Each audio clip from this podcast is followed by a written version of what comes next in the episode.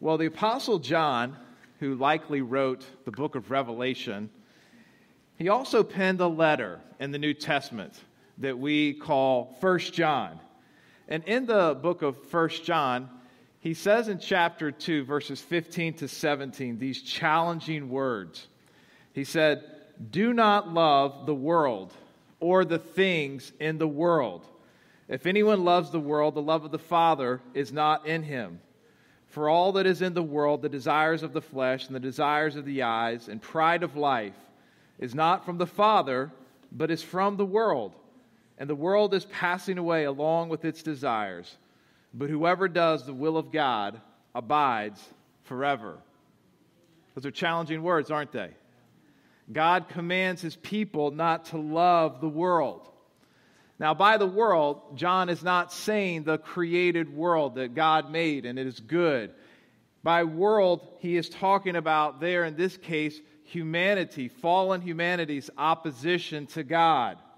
And so the world includes those who don't follow Christ, as well as the various means that uh, are used in the world to distract and to draw people away from following Christ, things that get turned into sin and idolatry, like money, possessions, pleasures, and so on. That's why he says there in the passage, the things in the world. Now, those things are not worldly per se. it's not wrong to uh, see these things in the light of money or possessions by themselves, but they are used to stir our sinful desires, aren't they? To pursue them over God. And so the church continually wrestles with this battle with the world.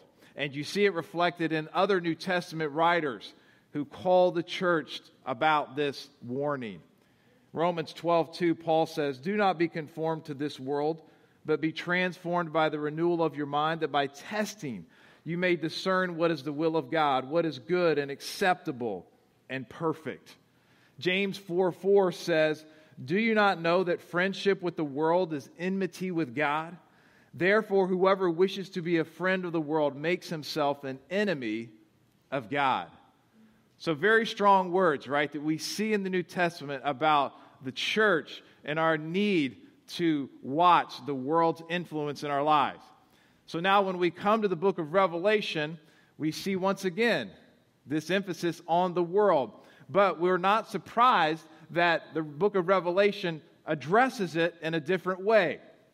Instead of giving instruction, we're giving a symbol.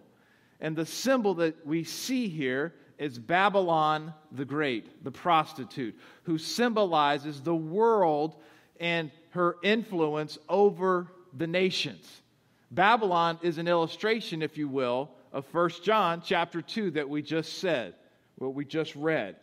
So, church, this morning I hope and my heart is burdened that each of us will listen closely to this message. You say, why is that? Why do we need to hear from God about this?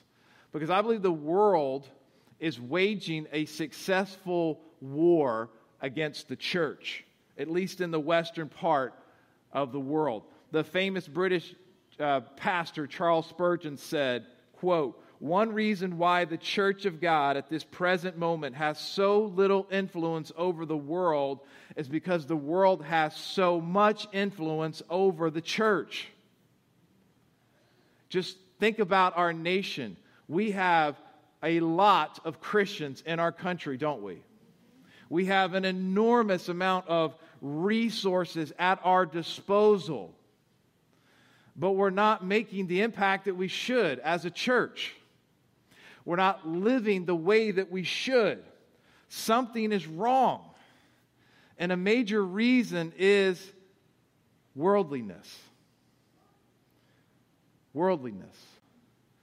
The world tempts many Christians to fall into sin, deep sin, enslaving sin that, uh, that, that destroys their lives, destroys the lives of those around them. The world tempts Christians, and I see this a lot, just to lose their desire to hunger and thirst for God, to obey God, and just to be content with an apathetic life. well meaning Christians make little impact, not because they don't want to, but the world just kind of overwhelms us, doesn't it? And so we forfeit our time and our talents and our resources to the world instead of advancing the kingdom of God. So I think we need to hear a message today. Amen? Amen? We need to hear from God. We need to hear from someone who is not immersed in the world as all of us are. And yes, we all are immersed in the world. We are in the world, but we're not supposed to be of it. But we are in the world. We can't escape from it. But God speaks to us from this transcendent viewpoint. And so we need to hear from Him what the world is really like, to know its dangers, right? Amen. And also, what are God's promises to overcome the world? So let me invite you to Revelation chapter 17. Revelation chapter 17. Last time in our series on Revelation, we covered the seven bowl judgments. And when we did, we saw that it depicted the end of the world. You might be thinking, okay, so what's, what's left, right? We've, we've talked about the end of the world. Well, there is some more left here. There's about six chapters left in the book of Revelation. We're coming down the home stretch here in this amazing book. And here is what is left in Revelation chapter 17 and 18. John's going to talk about Babylon the Great here, the symbol of the world and its influence upon humanity. And it's interesting because it's set against, uh, in, in the rest of Revelation, this picture of another woman, the bride of Christ, right, who symbolizes the church. They're set in contrast to one another. And we're also going to see how Babylon is going to be destroyed. Praise God for that. And then after that, the beast, and then the false prophet, and finally, Satan. All of them destroyed. And then Revelation closes with the glorious depiction of the new creation when Jesus returns and establishes a new heaven and a new earth that will never fade or pass away. That's going to be a great way to end. The Bible knows how to have a good ending, doesn't it? It really ends well. But today, and next week, we're going to cover Babylon the Great, this powerful symbol of the world. So please turn with me, if you haven't already, to Revelation chapter 17. Revelation chapter 17. The first part of our passage is the introduction of Babylon, the introduction of Babylon. So let's read the first six verses together. John writes, then one of the seven angels who had the seven bowls came and said to me, Come, I will show you the judgment of the great prostitute who was seated on many waters, with whom the kings of the earth have committed sexual immorality, and with the wine of whose sexual immorality the dwellers on earth have become drunk. And he carried me away in the spirit into a wilderness, and I saw a woman sitting on a scarlet beast that was full of blasphemous names. And it had seven heads and ten horns. The woman was arrayed in purple and scarlet and adorned with gold and jewels and pearls, holding in her hand a golden cup full of abominations and the impurities of her sexual immorality. And on her, head, on her forehead was written a name of mystery quote, Babylon the Great, mother of prostitutes and of earth's abominations. And I saw the woman drunk with the blood of the saints, the blood of the martyrs of Jesus. So, one of the angels we see here who participates in the bowl judgments said to John that he was going to show them the, the judgment of the great prostitute. And he takes them away in this vision to the wilderness to show them. We're going to see the same thing in Revelation 21 when he sees the bride of Christ coming down. So, again, these two are kind of set in parallel. Now, the name of the prostitute is Babylon the Great. You say, why is she named Babylon the Great. Well, this ties back, of course, to the Old Testament and the beginning of Genesis chapter 11, there, where there was a great city called Babel, and it was known for its pride and achievement, culture, and idolatry. And we think, of course, of the Tower of Babel that tried to stretch up to heaven. Well, then, much later after Babel, the Babylonian Empire, then it rose to ascendancy and great power. And it too was known for its pride and achievement and culture and idolatry. Despite its great power, God said Babylon was going to fall. And it was going to fall permanently Jeremiah comes along and predicts this fact. He says that uh, Babylon will be a perpetual waste. Then in verse 64, he goes on to say, Thus shall Babylon sink to rise no more because of the disaster that I am bringing upon her. And God's word is true, amen. It always comes to pass. Persia comes along and destroys Babylon. Never was the same. So I think the name here, now that we come to the book of Revelation, is being used symbolically, not an actual city. And we see hints of this in 1 Peter chapter 5, 13, where Peter says he sends greetings along with them because he says there, the apostle tells his readers that they, those at Babylon greet them. He, wasn't in Babylon, but he was in Rome, okay? And Rome was being used as a symbol, a great city, once again, known for its great achievements and its idolatry and its accomplishments and its pride. now in Revelation, though, we're seeing it being applied to the world. Not just a geographic city, but symbolically of the world. And I think it's also symbolic because we see how it's contrasted with the bride of Christ, which of course is symbolic of the church.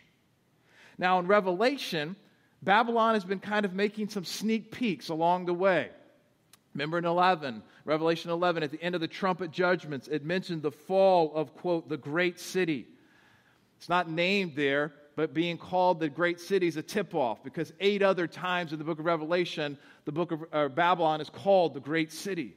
In Revelation 14, one of the angels declares, Fallen, fallen is Babylon the Great, she who made all nations drink the wine of the passion of her sexual morality. And then finally, in Revelation 16, last time we saw it says, The great city was split into three parts, and the cities of the nations fell.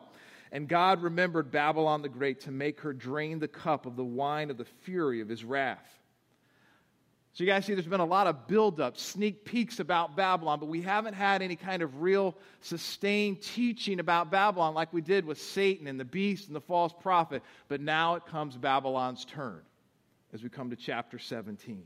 There's going to be a whole lot here. You probably read those first six verses, and some of you might be, what is going on here? There's a lot being said here. To try to break it down, I'm going to condense it to four points, okay? Four points to help us along alliterated just for your benefit. So you guys will memorize all of these, okay? All begin with the letter A. The first is the appearance of Babylon. What did it say about her appearance? She's arrayed in purple and scarlet, symbolizing her luxury. She wears gold and pearls and jewels, holds a golden cup, again, symbolizing wealth. So outwardly, Babylon looks beautiful, enticing, and powerful. That's the appearance of Babylon. Let's look at the activity of Babylon. What's she doing? Well, she leads people to pursue wealth and pleasure over God. That's why she's called a prostitute. She leads people into spiritual adultery. In the Old Testament, prostitution was symbolic of idolatry, where people would chase after idols instead of a relationship with God. And so here, Babylon, she leads all the nations. You guys following this? She's leading all the nations to pursue idolatry. But her idolatry is kind of more of the economic and the cultural rather than the religious here in the book of Revelation. We've already seen the false prophet, that's kind of his domain. So Babylon is, is, is really just laying out, enticing the nations of the world with culture and economics. Now, to clarify, Scripture doesn't condemn those things, right? Culture and uh, money are not evil per se. They're actually good gifts that God gives to the world. But the problem isn't that we want those things, the problem is that we want them too much, right? And God uses them, or excuse me, uh, the devil uses them to tempt us and making them idols. As we see in our text here, this is all over the place. Babylon tempts the world leaders, as noted by the kings in their relationship with her. But it's not just the world leaders. He says uh, the people who are dwellers on earth. We've seen this again and again in Revelation. It's kind of a technical phrase to talk about those who are non Christians, those whose home is this earth, their values are this earth. They are led astray by Babylon. The whole world is intoxicated by her, just consumed by Babylon. But also, it says in verse 6 that Babylon persecutes the church. So, not only does she have a cup that she gets the, the nations of the world drunk with her uh, you know, spiritual idolatry, but she's also drinking, as it said there, from, she's drunk from the blood of the martyrs.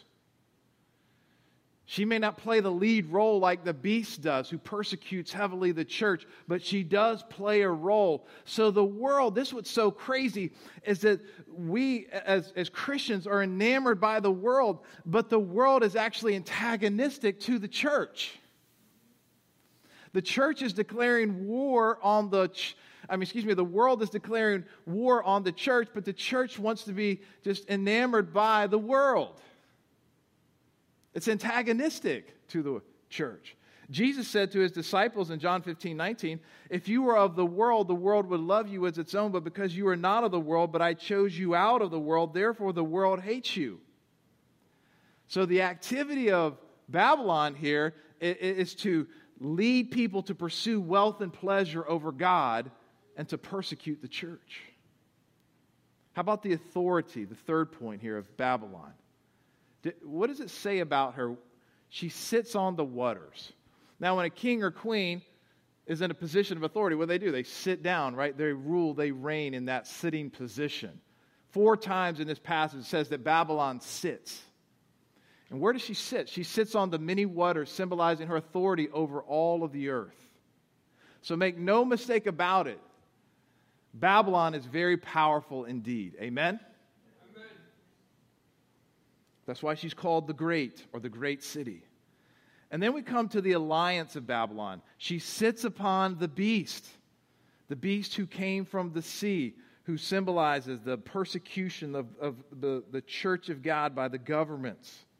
And their alliance between them is mutual. On one hand, Babylon depends on the beast. She needs him for support, right? You can't have all of this intoxicating wealth and materialism and culture and so forth if you don't have a stable government, right? If the government falls apart, all that stuff will fall apart too. But likewise, on the other hand, Babylon sits on the beast, symbolizing her kind of authority over the beast. We see this in our world where the economy and the culture, they often drive the government. People will make up laws to fit the, where the culture's heading, right? It's not like, okay, these are laws that are fixed and we need to uphold these. No, it's like the culture changes and let's now make new laws to fit the culture, right? So Babylon is driving the beast and the beast supports Babylon. There's this mutual alliance between them. So that's kind of the introduction there of the woman Babylon, the great prostitute. The second part is the mystery of Babylon, the mystery of Babylon. Let's read verses 7 to 14 together. When I saw her, I marveled greatly. But the angel said to me, Why do you marvel? I will tell you the mystery of the woman and of the beast with seven heads and ten horns that carries her. The beast that you saw was and is not and is about to rise from the bottomless pit and go to destruction. And the dwellers on earth, whose names have not been written in the book of life, from the foundation of the world will marvel to see the beast, because it was and is not and is to come. This calls for a mind with wisdom. The seven heads are seven mountains on which the woman is seated. They are also seven kings, five of whom have fallen. One is, the other has not yet come. And when he does, he must remain for a little while. As for the beast that was and is not, it is an eighth king is an eighth, but belongs to the seven and goes to destruction. And the ten horns that you saw are ten kings who have not yet received royal power, but they are to receive authority as kings for one hour together with the beast. These are of one mind, and they hand over their power and authority to the beast. They will make war on the Lamb, and the Lamb will conquer them, for he is Lord of lords and King of kings and those with him are called and chosen and faithful. So, upon seeing Babylon, this vision that John has given, he marvels greatly. The angel asks, Why are you marveling? And then he goes on to explain the mystery of Babylon and the beast. So the angel describes kind of what we already covered in Revelation 13 how this beast appears to die and rise again. I think the point here is that these oppressive governments that do persecute the church, they seem to at times receive this judgment from God where they have civil unrest or their economy falters and they seem like they're going downhill. And then all of a sudden, pardon the pun here, but they go into beast mode, right? they're able to kind of revive and put themselves back on their feet again. Just think about our, uh, our world the last 50 years. You can just watch and see how these different nations, you think, oh, wow, that nation's fallen apart. But then next thing you know, 10, 20 years later, here they come again, persecuting the church once again, and so forth. And so there's just this continual rising and falling again here. And once this happened, this recovery causes non Christians to marvel. As we said before, the beast loves to counterfeit Christ, that Christ rose again. And so these, these nations try to mimic Christ. Of course, they're not literally rising from the dead, but there's this insatiable desire in Satan to try to imitate and counterfeit Christ. And when these nations do this, it draws the awe and the allegiance of the people.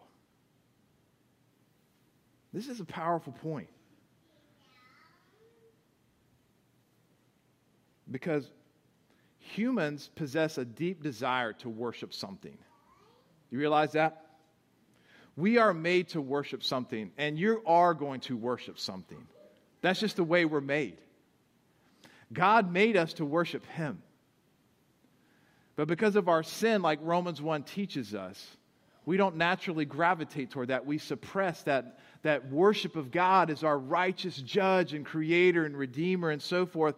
And so instead, we put other things in God's place, like nature, people, and even institutions like governments. Now, that's not to say that they're going around saying those things are God, but they give it their ultimate trust, right? You ask probably a lot of people in our country and say, What are you depending on to get our nation through its difficult days? They're going to say the government, right? That's what we trust ultimately, rather than God we trust. Now, in verses 9 to 12, we read a challenging text. This is a challenging text in Revelation. So, to start here, we're told that we need a, a mind of wisdom. That kind of reminds us of Revelation 13 to 18 that said we need wisdom to know the, the number and the name of the beast. Remember the 666 that came up there? You say, well, what's going on here?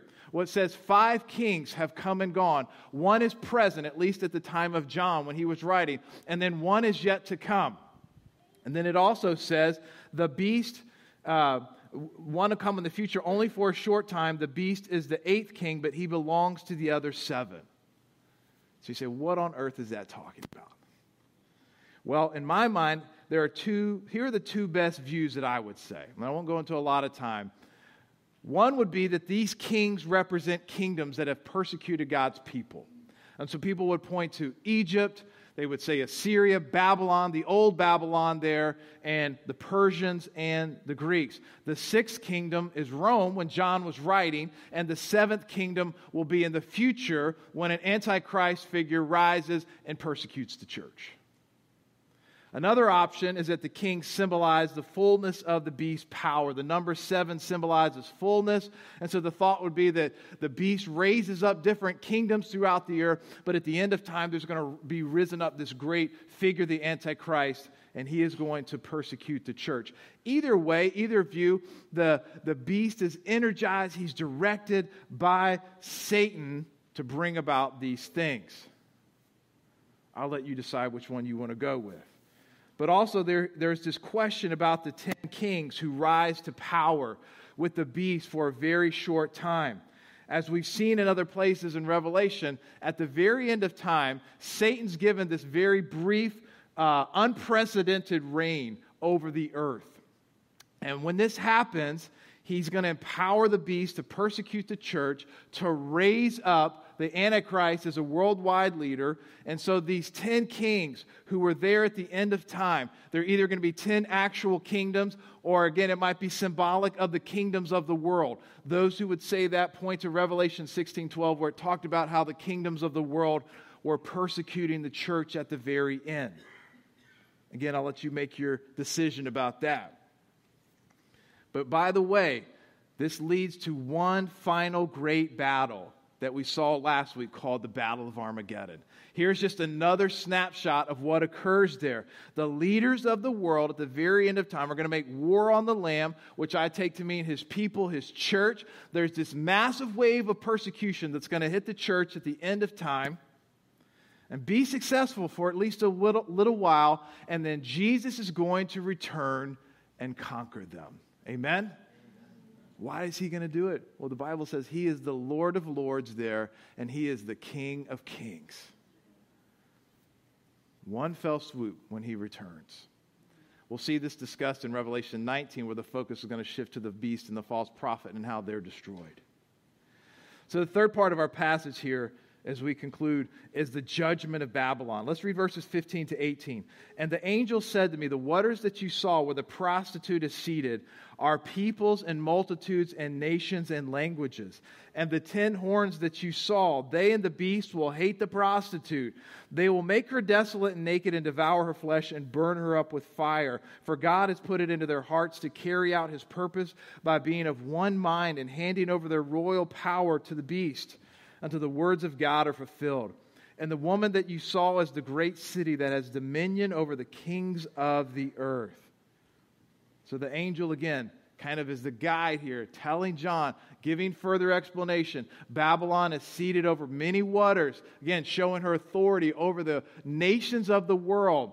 But then in verse 16, we get this really key insight about the end of time, what will take place at the very end. The governments of the world are going to hate Babylon and destroy it. As it says there, did you read that? It says that is actually part of God's plan to bring this about.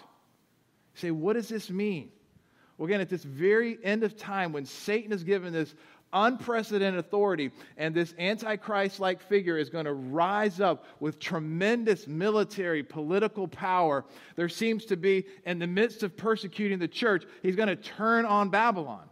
Going to turn on the culture and the economy and so forth, and put all of his eggs, so to speak, in one basket in persecuting the church. You say, why does this happen? I don't know exactly, so I'm not going to pretend to say I know for sure.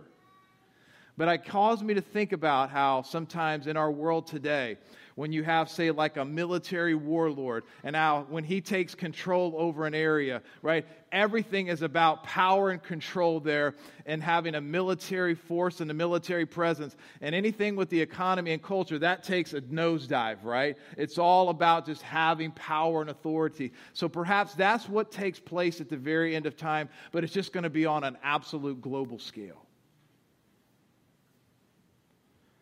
So that will be the end of Babylon. Let me close with some application here today. I'd like to go back to kind of where we began at the message, the beginning of the message. As we saw here, Babylon is a remarkable depiction of the world and its incredible allurement. And rather than giving instruction, as we see in other parts of the New Testament, John gives us this very vivid picture that reveals the true nature of the world, Babylon the Great. And he does so so that we will not be deceived, church. Outwardly, Babylon looks wonderful, enticing, beautiful, and so forth, but we see its effects once its true nature is revealed. And God wants the church to know the true nature of Babylon, the true nature of the world, rather than being enticed and led astray by it. Because worldliness is a universal threat to the church. No one is immune. It's not just for young people, it's for young and old alike. It's not just for spiritually immature people, it's for the spiritually mature as well. All of us sitting here today need to hear this very clear warning that we see about Babylon. In case you say, Oh, I'm not really convinced, let me give you an example. In the New Testament, we see the case of a person named Demas. This person uh, appears a couple times in the New Testament. We know from these passages that Demas was actually a, a good friend of the Apostle Paul, and he traveled around with Paul. Paul, of course, he, he went around and he started churches throughout the Roman Empire. He would strengthen churches. And Demas went along with Paul on his journeys. He also, when Paul was in prison, he stood by Paul while he was in prison, putting himself at risk, right, to do so. So, by all accounts, Demas was a very committed believer, willing to sacrifice himself for the gospel. However, toward the end of Paul's life, we read this sad account in 2 Timothy chapter 4 verse 10. Demas, in love with this present world, has deserted me and gone to Thessalonica. Did you guys hear that? Demas, in love with this present world, has deserted me and gone to Thessalonica. So Demas is proof positive of the power of the world. A companion of Paul, the Apostle Paul, abandons everything for what? For the world. If that doesn't get our attention, I'm not really sure what else will. No one is immune from the temptation of the world. It is very dangerous. So I want to ask all of us to examine ourselves. And perhaps the best way to self assess is to ask a very simple question How much am I seeking God right now? How much am I seeking God right now? You see, God made us in such a way that our hearts are either filled with a desire to love and worship and serve Him and His kingdom or to love the world. We can't do both at the same time. One's going to dominate. Like Jesus said, you can't have two masters, right? It's going to be one or the other. So, are you seeking God today? Not did you do it in the past, but how about today? Does God, does knowing God appeal to you? Does serving God appeal to you? Would you look at your life right now and say, there is sacrifice for Christ? Sacrifice for Christ, as He's called me to do. Or have you lost the fire for God that you once had? Is there apathy to pray and read Scripture? Is your mind just fixated by entertainment and pleasure, so much so that you just it's hard to focus on anything spiritual? Is your life overwhelmed by money and possessions? Are you more concerned about the praise of others than the praise of God? Is the world taking over your life? If that's the case, can I just urge you with every ounce of my being to wake up and start fighting for your spiritual life? Fight for your spiritual life. It is so dangerous to drift into worldliness. And I think a big key step in the fight is a deep reminder of who Christ is and what he did for us on the cross. Amen? That is a key step. Galatians 6:14 says, "Far be it from me to boast except in the cross of our Lord Jesus Christ, by which, listen to that, by which the world has been crucified to me and I to the world." Focusing on Christ put to death the, put to death when we got saved it put to death the world and it will continue to do so only though if we focus on christ. It's as we focus on christ and remember him and, and what he did for us and liberating us from our enslavement to sin that is what helps us to put to death the allurement of the world. Turn to jesus. Amen I think there's an old hymn that says words like this Turn your eyes upon Jesus, look full in his wonderful face, and the things of earth will grow strangely dim in the light of his glory. and grace. And I would just ask if perhaps you do not know Christ and you're sitting here today. Are you tired of the world? The world does look alluring, but it will never satisfy ultimately. You will grow tired and exhausted and depleted because you cannot find ultimate true spiritual satisfaction in what the world has to offer. You will have ever increasing cravings and ever decreasing satisfaction and you will try harder and harder and harder and harder and harder to attain that satisfaction that will always be fleeing from you when Christ is there the whole time to provide it. But are you tired? Are you tired of chasing the world and thinking that this is where it's at? The money, the wealth, possessions, the prestige, the education, whatever it might be. It's just right there at my fingertips, and I am just about to have it. And when I get to that place, then I'm going to arrive. Then everything's going to be good. It's enslaving, isn't it? But Christ is in the amazing business of rescuing people who are chasing after the world. But they have to come to a place where they're exhausted and realize that they need to turn to Jesus. And He sends the Holy Spirit to the world to help us to help people who don't know Jesus yet. He says in John chapter 16, verse 8, he said, When He, the Holy Spirit, comes, He will convict the world concerning sin and righteousness and judgment. So the Holy Spirit comes along, and if someone is, is, listening to him, he starts working in their heart. Sometimes, even obviously, before they even know, right? He just starts because he's sovereign. He's going to start just working in your heart, and then your heart just starts opening up, and all of a sudden, you start becoming keenly aware of eternal realities, spiritual realities. You start becoming aware of sin, your own lack of righteousness, the fact that Judgment Day is coming one day, and you're not prepared for it. You start thinking of those things.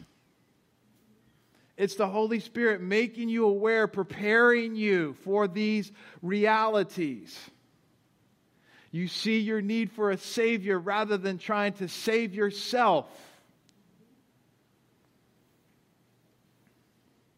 And if that is you, maybe that's you here today, can I encourage you to listen to the wonderful promise that John wrote earlier in his gospel, where he says, For God so loved the world isn't that amazing? God so loves this world that's in opposition to him, that's persecuting his church. He so loved the world that he gave his only son that whoever believes in him should not perish but have everlasting life. The offer is there on the table for anyone who will trust in Jesus Christ, find rescue from the world, and to believe in him. Today can be the day of salvation. Don't let another day go by. Don't think that you're going to find that golden pot at the end of the rainbow and everything's going to be good. It'll just get pushed a little bit further out for you. There will always be one more thing to chase after. When what we're looking for, most of all, is to be made right with our Creator and our Redeemer, and that comes to Jesus Christ. Amen? Amen. Amen. Let us go to the Lord in prayer. Lord Jesus, we thank you so much for your truth that you have given about the world that we've seen here, Babylon, Lord. God, I pray that you would help us to take to heart the things that we have heard. Help us to learn what was spoken of here, these uh, great realities about Babylon and the world. Lord, we pray that you would change our heart affections if we're drifting today, that we would not love the world, but that we would love you first and foremost. Make us alive, Lord Jesus. Make us alive. Help us to identify those areas where we're drifting and where there's apathy and lay them down at the foot of the cross. And Lord, I pray for someone here today who's never trusted you for salvation, who just feels lost, feels alienated from you, feels just uh, snared in the web of their own sin and despair. Lord, help them to see that today can be the day of salvation if they will simply call upon the name of the Lord for you to rescue them, to confess their sin and to believe in Jesus Christ as their Lord and Savior. Lord, we love you. We thank you so much. Thank you for your love for us to share how we can walk victoriously by your power and by your gospel. And we ask all of this in the precious name of Jesus Christ, our Lord and Savior. And all God's people said, Amen. Amen. Amen.